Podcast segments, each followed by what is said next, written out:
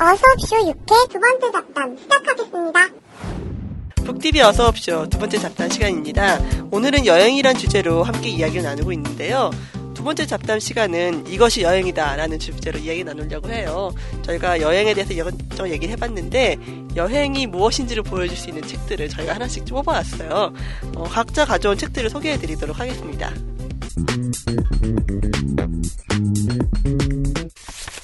허희 씨는 어떤 책 소개해 주실 건가요? 예, 제가 준비한 책은요, 레인보우 동경이라는 책입니다. 어, 김경주 시인과 문봉섭 감독이 어, 쓴 도쿄 에세이인데요. 어, 두 사람이 유치원 때부터 알고 지내던 예, 굉장히 친한 친구입니다. 그래서 이제 한 사람은 시인, 한 사람은 이제 영화 감독 이렇게 두 사람의 절친이 어, 20대 때 이제 뭐 그런 계획을 세웠던 거죠. 우리가 30대가 되면 어, 동경에 한번 꼭 놀러 가자. 아, 이런 식으로 이제 계획을 세웠었는데 이제 진짜 30대가 돼서 정말 간 거예요. 두 사람이. 좀 어, 부럽다. 그런 친구가 있다는 것 같아요. 어, 저는. 예, 여행을 갔다는 자체보다 이런 네. 친구가 있다라는 게 사실 더 부러웠었어요. 음. 어, 물론 뭐 제가 그렇게 왕따는 아니지만 같이 갈 수 있지만 사실 이제 예. 친구들이 막 직장 다니고 이러니까 시간을 마음대로 내기가 쉽지 않잖아요. 제 친구들은 대부분 직장인이에요. 어, 그래서 뭐 휴가를 특별히 내지 않으면 이렇게 여행 다니기가 어렵더라고요. 근데 이렇게 또 시인과 영화 감독이라는 아주 훌륭한 조합이죠. 그래서 이제 문봉섭 가- 감독 같은 경우는 주로 이제 뭐 영화 감독이니까 사진을 많이 찍고요. 그다음에 이제 김경주 시인이 이제 글을 썼는데요. 아, 개인적으로는 뭐 솔직하게 고백하자면 저는 시인들이 쓴 에세이를 좋아하지 않아요. 아, 솔직하게 얘기하면 그래요. 아, 어, 차라리 시를 읽고 말지라는 생각이 들거든요. 음, 아유, 저 시를 되게 좋아하는데. 확실히 그러니까, 어, 예, 시의 언어하고 산문의 언어가 좀 다르다는 게또 느껴지더라고요. 음. 저도 시인들이 쓴 산문들의 약간 그런 어색함이 좀 느껴져갖고, 음. 예. 그래서 아까 제가 뭐 김현수 작가 얘기를 했지만 소설가가 쓰는 산문은 좀 달라요. 느낌이 다른데 뭐 성석재 작가의 산문이라든가 김현수 작가의 산문, 김중혁 작가의 산문 뭐 이런 거 저 되게 좋아하는데 김경주 시인들- 시인 책을 소개하면서 시인을 까시는 아니 거예요? 근데 근데 지금 김경주 시인의 이 에세이는 좀 예외적이라는 거예요. 그러니까 제가 시인들의 에세이를 그렇게 좋아하지 않지만 이 책만은 예외이기 때문에 이 고차원적인 평론을 하고 계시네요. 이 수사법이죠. 어, 억양법이라고 해야 되나? 앞에 누르면서 이제 뒤를 띄워주는 아, 네, 그런 건데요. 간단하게 목차를 좀 말씀드려볼까요? 이게 독- 목차부터가 좀 독특한데 네. 목차가 보통 우리가 뭐 짜면 뭐 어떻게 짤까요? 뭐 하면은 장소? 뭐 장소? 장소 뭐 네. 어디 뭐 네, 인사동 네, 네. 뭐 만약 한국이라면 뭐 어디 뭐 이런 식으로 이렇게 쓸 텐데 뭐 제목이 이래요. 서른이라는 도로. 이거 뭐 아, 목차고요. 그 다음에. 구체 관절 인형 레시피, 욕조 속의 섬, 연필 쓰기 클럽 멤버 되기, 핀볼 머신 감상문, 뭐 이런 거예요. 되게 진짜 친구들끼리 막 쓰신 것 같아요. 아니 근데 읽어보면 읽어보면 그 웃기네. 어, 굉장히 굉장히 어. 생각할 거리들이 많아요.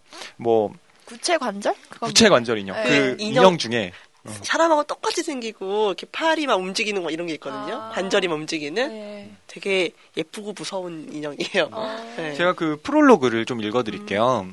이 프롤로그를 딱 읽으면 이 책이 어떤 책이다. 아, 김, 그 김경주 시인이 글을 어떻게 쓰는구나. 라는 걸 느낌이 아마 팍 오실 거예요. 네, 좀 읽어드릴게요. 자, 첫 장에 나오는 글입니다. 이 책은 우리가 동경을 틈나는 대로 여행하면서 보았던 동경의 틈들이다. 글을 쓰고 영화 일을 하는 우리는 어린 시절부터 동경의 문화에 매혹되었다. 새삼스럽게 남의 나라 문화에 심취했던 과거의 에피소드를 엮어서 한 번도 만난 적 없는 독자에게까지 우리 이야기를 억지로 전하고자 하는 의도는 없다. 그럼에도 동경의 책, 영화, 연극, 공연, 문화는 우리가 지금의 감수성을 채집하는데 많은 영향을 준 것이 사실이다. 사람들은 그것을 오마주라고 부른다. 그리고 여전히 우리나라엔 마니아라고 부르는 집단들이 그것을 옹호하고 있다. 우리도 한때는 동경의 마니아였다. 지금도 우리는 피규어를 모으고 만화책을 이 세상에서 가장 소중한 책의 항목에 꼭 넣어두고 덜덜거리는 old bike를 타고 다닌다. 어쩌면 그것은 동경이 아니어도 좋고 우리가 동경이라고 부르는 동경 너머의 것에 있었는지도 모른다. 다만 그것이 무엇인지 우리는 물어야 할 나이가 되었다. 네.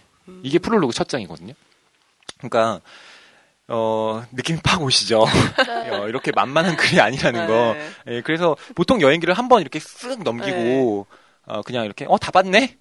그림 봤으니까 됐지 뭐 이렇게 넘기는 경우가 많은데 어, 이 에세이는 그러니까 이 여행 에세이는 좀 두고두고 봐야 돼요. 그렇게 문장의 결들이 중충적으로 지금 엮여져 있거든요.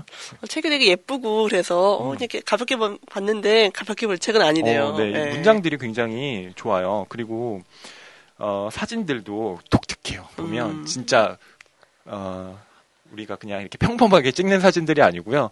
어, 그 피사체와 뭐 이렇게 거의 밀착해서 찍는 사진이라든가 뭐 그런 식으로 어, 그 대상을 좀 왜곡해서 찍은 사진들도 있고요. 어, 그다음에 뭐 독특한 음, 뭐 일본 특유의 그런 정서들을 담아낸 사진들도 되게 많고요. 그리고 뭐 솔직하게 고백을 한다면 자꾸 고백해 나는 고백하는 남자. 저번 저번에부터 뭐 야설 얘기 아나 괜히 했어요 이제 편집해 줄 줄 알았는데 야설남으로 불리고 있어요 주변에서 지금 야설? 아나 어떡하니 여자친구도 없는데 아무튼 그 어, 일본 문화가 저희 어, 한테는 굉장한 그 어떤 세례 같은 걸 받은 세례예요. 그러니까 세대인데 어, 저희가 뭐 초등학교 때 드래곤볼과 슬램덩크가 저희를 한번 휩쓸고 지나갔고? 예. 그러니까 우리가 일본에 대해서 갖고 있는 태도가 굉장히 이중적이거든요. 어떻게 보면 막 우리나라의 우리나라를 뭐 지배했던 음? 제국 막 어? 뭐 속된 말로. 나쁜 예, 놈들 예, 이렇게 예. 얘기하지만 어, 우리의 그 10대의 어떤 감수성은 일본 문화를 빼놓고서는 성- 설명이 되지 않거든요. 그쵸. 예, 그래서 되게 이중적인 타자라고 볼 수가 있죠, 일본이. 그래서 여기에도 보면 이제 그들 이 사람들이 그 동경에 대한 동경을 갖고 있었다라고 음. 얘기하잖아요. 물론 이제 이 에세이에 보면 그런 동경만 있는 게 아니라 시기가 지난 다음에 갔으니까 그런 것들에 대한 어떤 주체적인 어, 감성을 가지고 얘기를 하지만 저는 아직도 이제 그 애매한 감정이 좀 남아 있는 것 같아요. 아, 그러니까 제가 뭐 친일 뭐 이런 게 아니고 또 오해할까봐. 특히 뭐 그런 일본 소설이라든가 음. 그 이와 이와이 시운지 영화 같은 감성들은 지금 20, 30 대의 감성에 굉장히 지대한 영향을 미치고 있는 요소거든요. 음. 그걸 빼놓고서 이렇게 얘기하기엔 어려운 것들이 있어요. 예. 일본 문화에 대해. 어. 뭐 네. 지금 네. 뭐 한류가 열풍이다라고 얘기하지만 이미 네. 그 전부터 우리나라엔 인류가. 들어와 있었거든요. 네. 지금도 굉장히 강력한 영향을 미치고 있고요. 그쵸. 음. 그래서 아까 또 사진 얘기해 주셨는데 보니까 문봉섭 그 독립 영화 감독 이분이 처음에 20 대 그 초반부터 영화 특수효과 팀에서 일하셨다고 음, 하더라고요. 아, 그래서 사진이 특이하구나 그래서. 네, 그래서 음. 그 특수효과 팀에서 그 현장에서 짬밥을 먹으면서 그 내공을 쌓다 보니까 그 카메라 하나를 들고 여기저기 다니는 게 굉장히 음. 익숙해서 아마 그 독특한 느낌의 사진들을 실을 수 있지 않았나라는 생각이 좀 드네요. 예, 저도 뭐 개인적으로 전 해외여행을 한 번은 후쿠오카에 간 거였고 네. 한 번은 동경이었는데요. 아무튼 그 동경에서 느낀 어떤 그런 감성들이 저하고 비교를 해봤는데요. 네.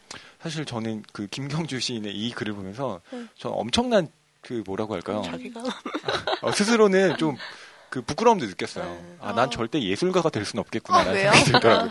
그 김경주 시인에 대한 평가 중에 하나가 두려울 정도의 시적 재능을 타고났다라고 음. 평가를 받았거든요. 그만큼 별명이 문단의 괴물이거든요. 어. 문단의 그러니까 괴물이요? 이분이 네. 시만 쓰시는 게 아니고요. 극작가시기도 해요. 아이고. 그러니까 굉장히 그 전방이 예술가예요. 그러니까 아, 아, 나는 정말 예술가가 될 수는 없겠구나. 그러니까 글을 네. 보면서 느꼈어요. 아무튼 뭐 부럽다는 얘기고요. 어, 근데 뭐 저는 뭐 제, 저의 길을 가면 되니까 그냥 평론 열심히 해야지. 갑자기 긍정적이 됐어. 갑자기 막 난 분야가 다르니까. 다, 다행이야. 김경주 씨인가 같은 길을 걷지 않아서 이런 어, 느낌. 난, 난 시를 쓰지 않으니까 뭐 이런 거. 아무튼 이제 개인적으로 애정을 갖고 있는 시인이고 이게 여행 에세이라고 제가 얘기를 했지만 네. 어, 이 작가들 스스로는 이렇게 얘기를 합니다. 음. 이 책의 장르는 따로 없다. 라고 써놔요. 그래서 뭐 조금만 읽어드린다면 이렇게 얘기를 해요. 장르란 언제나 매력과 함께 폭력적인 무엇이 공존한다. 이를테면 처음 본 사람에게 넌 어떤 장르야? 이렇게 모두 속으로 묻곤 하지만 입 밖으로 그걸 뱉는 사람은 드물다. 상대에게 장르를 묻는다는 것이 얼마나 천박한 짓인, 짓인 줄 알고 있기 때문이다.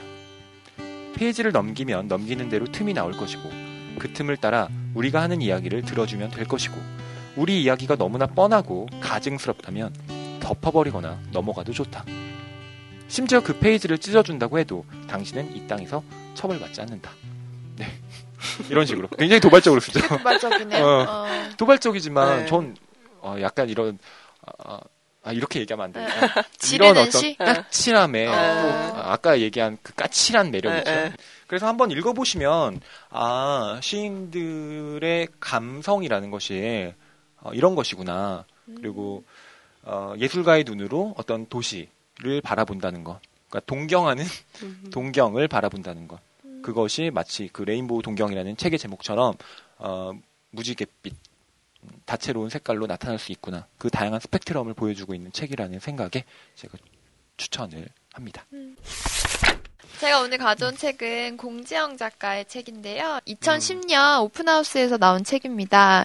그 공지영의 지리산 행복학교는 작가 공지영이 지리산에서 만난 사람들의 이야기를 소소한 일상의 행복과 또 거기서 느꼈던 점들을 사진과 함께 풀어내고 있어요.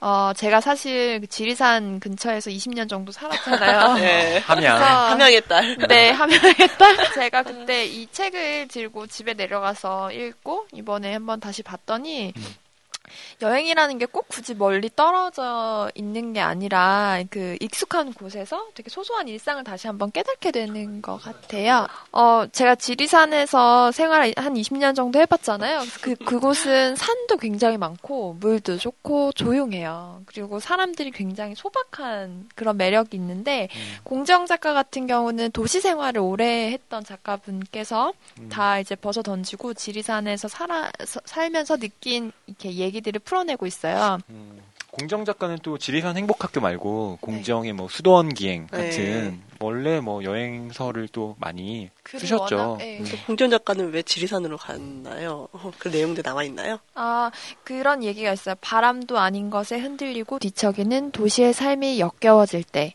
든든한 어깨로 선 지리산과 버선꽃처럼 고운 섬진강의 물줄기를.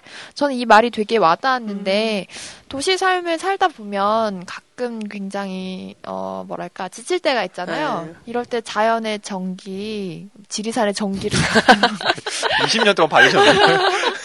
받으면 굉장히 이제 기가 충전되는 게 있어요. 그래서 그 이 책에 보면은 뭐 버들치 시인, 낙장불입 시인, 고알 PM 여사, 최도사, 강남 좌파 선배, 수경 스님, 꽁지 작가, 그러니까 이 작가님 이런 이런 식으로 별명을 음. 부르면서 지리산에 모여 사는 사람들의 그런 평안한 삶을 소재로 얘기들을 풀어가고 있어요.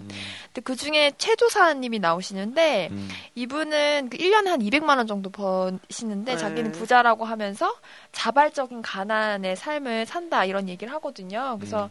제가 얼마 전에 그 우리 시골에서 살아볼까 거기 아, 예. 저자 간담회를 가봤는데 그분도 시골에서 사시는데 그 서울에서 커피 한 잔 마시는 돈이면 곡식 한 대라는 거죠. 어. 그러니까 되게 소박하지만 음. 우리가 잊고 있는 그런 삶의 가치를 다시 한번 느끼게 되는 음. 저도 만약에 망하면 거기 음. 가서 뭐 블로그라도 하면서 그거 죽지는 않겠죠. 뭐. 어, 아니 뭐 지리산이 워낙 넉넉한 산이니까 네. 현지 씨도 품어줄 수 있을 거예요. 그런데 음. 그 농사 제 친구들끼리 예전에 힘들면 시골에 가서 농사나 지을까 이런 얘기들을 많이 했어요. 네. 제 친구들 아, 보면. 농사 얼마나 힘든데요. 그쵸. 그걸 이제 음. 아는 사람들은 갈 수가 없죠. 아. 네. 농사나 지을까가 아니죠. 음. 어, 그렇게 얘기하면 힘들어요. 네. 굉장히 그건 폭력적인 얘기고요. 음. 농사가 정말 어마어마한 어마어마하게 일- 힘들고. 일 이죠. 어. 네. 그래서 뭔가 이제 힐링, 정말 이- 그런 의미의 힐링과 그 행복에 대한 의미를 찾을 수 있는 그런 그 책이었던 것 같아요. 그리고 사실 도시에서는 계속 경쟁해야 되잖아요. 치열하게 경쟁을 해봤자 음. 누가 승자인지 누가 패자인지도 모르겠고 쳇바퀴 도는 그런 일상 속에서 음. 뭐 새로운 게 나타날 것 같지만 그렇지 않, 않기도 네. 하고. 음, 현지 씨가 요즘 그런 걸 느끼시나요? 아, 아니요. 오늘, 오늘 여행이, 바로 여행이다. 멀리 떠나지 말고 집으로 가자. 그런 의미를. 아니 방금 그 얘기할 때 굉장히 그 표정이나 이런 게 진심이 막 묻어 나오는 거예요. 그 본인이 뭐 자본의 딸이다라고 얘기하지만 그 자본에게 굉장히 그 실망한 뉘앙스가 막 묻어져 나오는 거예요. 네, 그- 그러니까 저희 보면은 여행하면은 멀리 떠나고 비행기도 엄청 길게 타고 어딘가를 가야 될 것 같지만 이 공지영 작가의 이런 행- 지리산 행복학교 여행처럼 한 곳에 진득히 있으면서 사람들을 관찰하고 생활을 나누면서 뭔가를 배우는 것도 새로운 의미의 여행이지 않을까 그런 생각이 듭니다. 음, 그것과 관련된 뭐 얘기를 좀 하자면 예전에 2000년대 초반에요. 우리나라에 들레즈라는 철학자가 굉장히 유행한 적이 있었어요. 이게 왜 그랬냐면 그 노마디즘이라는 그 천해고원을 해설한 그 이진경 선생의 네. 그 책이 나오면서 책 엄청 두껍잖아요. 네, 두꺼워요. 두권 네. 이렇게 있는데 nomad란 말이 정말 어, nomad 무슨 유행어가 유목. 됐죠. 그렇죠. 네. 어, 그게 엄청난 유행이었어요. 안 읽어봐서 유행어 된 것 같아요. 그게 되게 사실 네. 어려워요. 그 책 저 옛날 빌렸다가 갖다 준 거. 아, 그래요? 네. 어, 저는 그 천 개의 고원이랑 이제 nomadism을 다 이제 구입해서 어, 읽었는데 네. 그 흔히 nomad 하면 유목이고 뭐 어디를 이렇게 그 몽골의 네. 유목민들처럼 떠돌아야 될 것 같다라고 많이들 그렇게 막연하게 생각을 하는데 실제로 이제 들레즈가 얘기를 하는 건 어, 유목이라는 것이 반드시 이렇게 어디론가 이동하는 것만 유목이 아니라 이곳에 있으면서 정주하면서도 유목할 수 있고 또 유목하면서도 동시에 정주할 수 있다. 그것이 일종의 어, 순환처럼 계속 어, 운동하는 것이 뭐 노마디즘 이라고 뭐 꼭 노마디즘은 이제 음. 이진경 선생의 용어지만 어, 그런 식으로 이제 유목이란 개념을 표현하거든요. 그렇게 본다면 지금 공지영 뭐 작가의 그 한 곳에 머물면서 동시에 또 여행을 어, 할수 있는 되게 이중적인 의미지만 그것도 가능하다는 거죠. 서울도 여행할 수 있고. 어, 그럼요. 네, 음. 장소가 중요한 건 아닌 것 같아요. 음. 그냥 여행이라는 게 다른 장소에 가서 뭐 새로운 풍경을 만나고 거기서 새로운 경험을 해보는 거잖아요. 그거를 굳이 장소라든가 시간에 구애받지 않더라도 누가 더 마음먹기에 따라서는 언제서라도 할 수 있는 일 같아요. 저는 그 비틀즈의 Day Tripper 있잖아요. 그 노래 되게 좋아하는데 가끔 음, 스트레스 받을 때 가끔 들어요. 음, Day Tripper 무슨 내용이죠? 뭐 가사는 기억이 안 나는데 그냥 나를 여행하는 tripper, 음, Day Tripper. 아, Day Tripper. 음. Day Tripper 뭐 이런 식으로. 뭐 뒤에 가사는 잘 모르겠네요. 그냥 피디님이 뭐, 틀어 주실 네. 거예요.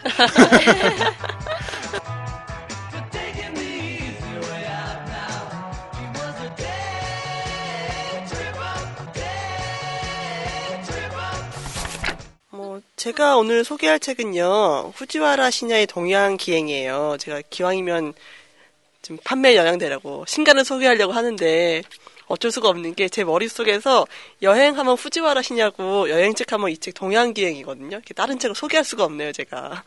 거기 후지와라 시냐는 아시는 분들은 많이 아실 텐데 거의 뭐 전설적인 여행 책의 저자죠. 인도 방랑 25살 때 쓴 인도 방랑과 티베트 방랑이 당시에 뭐 일본 사회 전설적인 책이 돼버려요. 그래서 그 이후로 40년 넘게 작가, 사진 작가, 여행자 그리고 여행과 삶의 감각을 하나의 사상까지 승화시킨 전설이 된 여행 작가고요. 음, 제가 너무너무너무너무 좋아하는 작가라서 출- 출간된 책들은 다 사서 읽었고 재작년에 한국에 잠깐 오셨거든요. 인터뷰했잖아요.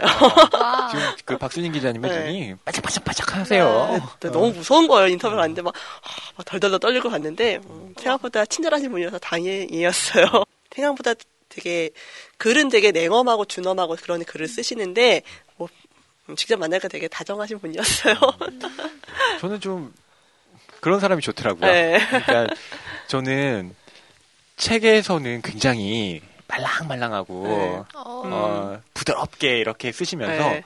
실제로 만나면 무서운. 의외로 차갑고 네, 냉정하고 이런 냉정한 사람이 대표적인 있어요. 누구예요? 아, 그, 그 얘기는 네. 노크멘트를 하고요. 음. 어, 이니셜만이라는. 아, 이건 고백할 수 없어요. 저를 시험에 들게 하지 마세요. 아, 안 속네.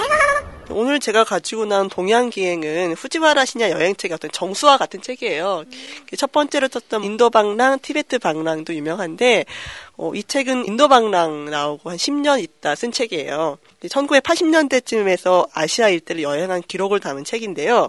터키에서 시작해서 시리아, 이란, 파키스탄, 그리고 이슬람 쪽을 돌다, 돌고, 그다음에 인도, 티베트, 버마, 태국, 중국, 홍콩, 그리고 마지막 한국도 와요. 어, 예, 한국 얘기도 되게 실감나게 드러나 있는데 그 마지막에 일본에 거- 이르는 이 여정을 담고 있어요. 이 책이 왜 멋진지는 제가 직접 읽어드리면 알 것 같아요. 음. 한두 문장 읽어보면은 사람들이 와 생각이 딱 들거든요. 어, 자 읽어드릴게요. 음, 뒷부분에 나온 내용인데 어, 여행에도 빙점이 있다. 여행 초기에 뜨거웠던 피가 나도 모르게 움츠러들고 마침내 임계점에 이르렀을 때 얼어붙는다. 여행을 시작한 후 10년째가 되었을 때 내게도 여행의 빙점이 찾아왔다. 얼어붙은 정신으로 무의미한 여행을 반복하고 있었다. 이렇게 여행이 일상이 되고 여행 작가처럼 일상이 되다 보면은 아무리 새로운 곳을 가고 새로운 걸 만나도 되게 그거를 되게 일상적으로 만나게 되는 때가 있는 것 같아요. 우리도 되게 일, 일상을 살다 보면 되게 늘 새로운 일을 시작해도 되게 어느 순간 지루해지고 한계가 오잖아요. 그걸 깨기 위해서 스스로 새로운 여행을 떠나는 내용이에요. 그래서 후지와라 시냐가 책 속에서 이 책 속에는 길에서 만난 사람들, 뭐 풍경, 냄새, 음식 같은 것들 되게 담담하게 서술해요. 별다른 감정의 묘사도 없고, 근데 이상하게 글을 읽으면은 가슴 속에 뭔가 쿵 하고 묵직하게 부딪힌 느낌이 있거든요. 정말 이게 신기한 그 느낌이 있는데, 그, 씨는 이렇게 얘기해요. 해요. 이 여행에서 내가 사진을 찍는다는 것, 글을 쓴다는 것 따위는 아무래도 상관없었다. 나는 단지 길을 걷는 자였으며 그 길에서 마주친 것들을 보고하는 자에 지나지 않았다. 그런데도 감동적이다는 게 신기한데 그 책 속에서 만나는 모든 장면들이 되게 단편 영화, 단편 소설들처럼 하나같이 인상적이고 깊이가 있어요. 그리고 그런 여- 장면들이 쭉 이어지다가 마지막에 일본에 돌아와서 자기가 했던 여행들을 돌아보면서 하나의 뭐좀 완결지는 장이 있거든요. 그 챕터의 제목이 제목부터 예술이네요. 제목이 여행은 사상이다. 아 죽이지 않아요? 후지와라 신녀는 거의 뭐 그냥. 단순한 여행가라기보다는 순례자에 가까운 네. 것 같아요. 어, 그러니까 순례를 하면서 어떤 구도에 이르는 거죠. 어, 그런 느낌이 들게 하는 작가인 것 같아요. 예. 그러니까 우리가 왜 여행을 가는가, 왜 여행을 하는가에 대해서 그 이만큼 깊이 있는 성찰을 보여준 대답이 없었던 것 같아요. 물론 이렇게 여행을 사상으로 만든 작가가 정말 흔치 않겠죠. 근데 흐지와라 시냐는 그걸 했다는 거 아니에요. 어, 그 여행은 사상이다라는 장에서 후지와라 시냐는 자신이 거쳐온 땅과 사람들, 그곳의 문화를 종합해서 하나의 뭐 사상을 전개해요, 정말. 긴 장은 아닌데, 그래서 잠깐 소개해드리면, 인도를 중심으로 아시아 대륙을 둘로만 나눠요. 그, 동아시아의 식물적인 세계, 불교의 세계죠. 그리고 서아시아의 광물적인 이슬람 세계로 나눠요. 그 이슬람 세계 같은 경우는 사막이잖아요. 사막은 되게 추상적인 공간이에요. 무슨 구분도 없고 규표도 없고 그렇기 때문에 그 사회를 유지하기 위해서는 사람들의 그 도덕 같은 걸 유- 유지하기 위해서는 되게 굳건한 규제 그런 것들이 필요하기 때문에 이슬람은 약간 독하고 엄격하고 이런 것들을 하게 되고 반대로 불교의 세계는 풍성해요. 식물적 세계. 놔둬도 모든 것들이 잘 넘쳐나기 때문에 그곳에서를 그곳을 지배하는 세계는 자비. 내버려두면 모든 건 제대로 다 돌아갈 것이다. 이런 식의 세계가 전개되고 있는데 문제는 이게 80년대 이 두 원질의 세계가 일본을 통해서 전파되는 되게 비정신적인 물질의 세계가 이 두 세계를 침범하고 있는 거예요. 이렇게 될 경우에 그 이슬람의 세계는 되게 체계가 굳건하기 때문에 흔들리지 않고 오히려 더 강고해지지만 불교의 세계는 원래부터 그, 그 체계가 없, 없는 걸 체계이기 때문에 그 정치적 환경이 변질되어서 태국 같은 경우에 일본의 정부 비물질 비정신적 물질 세계가 범람하고 있다 이런 약간 진단까지 내리고 있거든요. 아, 윤PD 웃었네. 웃었네. 아무튼 뭐 처음으로 돌아와서요. 저희가 처음에 그 후지와라 시냐가 왜 여행을 떠났는가, 여행의 빙점을 깨기 위해서 갔다고 했잖아요. 어, 여행의 빙점을 깼어요, 결국. 음, 어떻게, 깼냐 하면은 끓였나요? 끓이는 거, 예. 아, 어떤 여행을 가는데 더 이상 감흥이 없고 감동이 없을 때 여행이 얼어붙은 거잖아요. 그 마음이. 그거를 깨버린 거죠. 이제 여행을 가서 새로운 감동을 느끼고 거기에서 내가 여행하는 이유를 찾는 게 여행의 빙점을 깨는 건데요. 이렇게 쓰고 있어요. 얼어붙은 여행이 녹아내리기 시작했다. 나는 나를 되찾았다. 누구에게나 빙점은 있다. 반드시 찾아온다. 인간이 빙점을 녹여주는 것은 인간이다. 인간의 체온이다. 어쨌든 그들과 사귀어야만 한다. 그래서 그는 사람들에서 길에서 만난 사람들 닥치는 대로 사귀었대요. 되게 어. 무식한 사람이건 어리석은 사람이건 뭐 창녀건 도둑들이 뭐다 만나면서 그들과의 만남을 통해서 언젠가부터 여행이 재밌어지기 시작했다고 사- 얘기를 해요. 결국은 여행이나 이런 이 우리의 좀 지루했던 삶을 깨는 것들은 결국 사람과의 만남이라는 얘기를 하고 있더라고요. 어, 그래서 언제부턴가 여행이 시들해지기만 하는 분들 아니면 삶이 지루해지기만 하는 분들에게는 이 책이 주는 메시지 같은 것들이 좀 도움이 될 것 같아요. 한 번에 나의 빙점을 인생의 빙점을 깨는데 여행이 도움이 될 수도 있고 사람들이 도움이 될 수도 있을 것 같다는 생각이 들어서 이 책을 가지고 왔습니다. 뭐 빙점을 쉬운 말로 바꾸면 어는 점이죠. 그러니까 어는 점인데 그 어는 네. 얼기 시작하는 그 순간이 있잖아요. 왜 물은 0도가 되면 얼기 시작하잖아요. 네. 근데 그 얼음이 되는 그 지점을 음. 이제 뭐 이제 높이거나 하면 그래요. 그래서 어, 끓이거나 하면 그게 이제 어는 점이 이제 뭐 되- 굉장히 뭐 낮아진다거나 음, 네. 하면 잘 얼지 않잖아요. 네. 그 얘기를 이제 네. 하는 거죠. 빙점을 깬다는 얘기는. 근데 이제 가끔 새로운 사람 만나면 삶의 자극이 되잖아요. 네. 그래서 그게 뭐 장소도 네, 음, 장소와는 또 상관없이 네. 그 사람들 간의 만남이 또 큰 자극이 되는 것 네. 같아요. 되게 큰 그래서 교훈이네요. 이분이 젊었을 때 여행 다니다가 여행책 내는 요즘에 나는 책들은 여행책보다는 그런 에세이들, 사람들 얘기가 많아요. 요즘 나온 책 돌아보면 언제나 내가 있었다라는 책은 그 사람 그 후주 아시냐가 만난 사람들의 얘기를 되게 짤막짤막한 에세이를 쓴 건데 어, 그 책도 장난 아니게 좋아요. 어, 꼭 오히려 읽어봐야겠네요. 초반기의 여행 에세이보다 보다 후반기 요즘 나오고 있는 그런 에세이들이 더 가슴을 때리는 것들이 많아서 아 역시 이런 게 내공이구나라는 생각이 들긴 했어요. 44년생이시던데요. 네, 지금 어. 60 살이 넘으셨죠? 예. 아. 막 사- 안에 있는 사진들도 되게, 이 사- 이분이 사진 작가로 유명한데, 음. 그 아름다운 사진이라보다 되게 날것의 사진이에요. 음. 그래서 사진을 통해서, 사진도 언제나 그, 현실을 왜곡시키지 않, 않기 위해서 정말 조그만 카메라, 그러니까 성능 별로 안 좋은 카메라 들고 다니면서 사진 찍는데, 그 포착하는 장면들이 약간, 딱 사진 보면은 약간 비린내가 날 정도로. 뭐 이런 거죠. 예. 어, 뭐야. 어. 해운대의 사진. 예, 너무 리얼하네요. 음. 사실 부산 가서 저런 사진 잘 안 찍어 오는데. 근데 이게 네. 그럴 수밖에 없는 게 1980년대 80 년대. 사진이에요. 아. 그러니까 1980년에 쓴 책이니까 아, 그게 진짜 옛날이네요. 그러니까 음. 태어나기 전인 거죠. 네. 우리가. 어, 그러니까 시장에서 닭발이랑 뭐 돼지 머리랑 어, 음. 이런 게 막 널브러져 있는 사진인데 되게 그러니까 날것으로 단발머리한 소녀들도 그렇고 궁금해요? 궁금하면 후지와라 신야의 동양 기행을 읽어보세요. 멋진 사진들을 볼 수 있답니다. 오래 있지 않았는데도 한국 그 느낌을 참 잘 그리고 되게. 정서를 포착했다 할까? 어. 처음에 한국에 와서 한강변을 택시를 타고 갔는데 택시 타고 들으면서 그 판소리를 들으면서 광주를 얘기해요. 음. 약간 이런 식의 미리 공부를 하고 그 네. 상황 속에서 만난 사람들의 깊이를 보네요. 네, 근데 그거 되게 그냥 택시를 탔다, 뭐 판소리를 들었다 이런 식의 허술인데도 뭔가 이렇게 쾅 하는 이런 느낌? 와, 이건 아무나 쓸 수 있는 문장이 내공이 아니겠구나. 상당하시네요. 네. 음. 이번 책 많이 써야 되는데 읽고 싶은 책이 많은데 막 나머지 책들도 되게 재미가 있나 봐요. 인도 방랑, 티베트 방랑 이 두 책은 거의 뭐 전설인데요. 예, 그 아. 책들도 그때는 20대 때 쓴 책이거든요. 어, 근데 그 책엔 그 20대임에도 불구하고 약간 지금보다 좀 뜨겁죠. 어, 요즘 나오는 책들은 그런 뜨거움보다는 그 진중함이 있는데 인도 방랑, 티베트 방랑에는 좀 그 20대의 뜨거움이 아직 남아 있어서 또 새로운 느낌이 있어요. 음, 보면은 박 기자님은 일본 작가를 좀 좋아하시는 것 같아요. 그렇게 은근슬쩍 좋아하게 되더라. 은근슬쩍 좋아하는 것 같아, 내가. 아무래도 그렇다는 그 미국이나 영미권 문화, 유럽권 문화하고는 약간 거리감이, 뭐랄까, 정서적인 거리감이 좀 있는데, 일본은 우리랑 가까움이나 다른 점이 있기 때문에 접하기가 쉬운 것 같아요. 음, 그래서 일본 책을 많이 읽는 것 같아요, 제가 보기에는.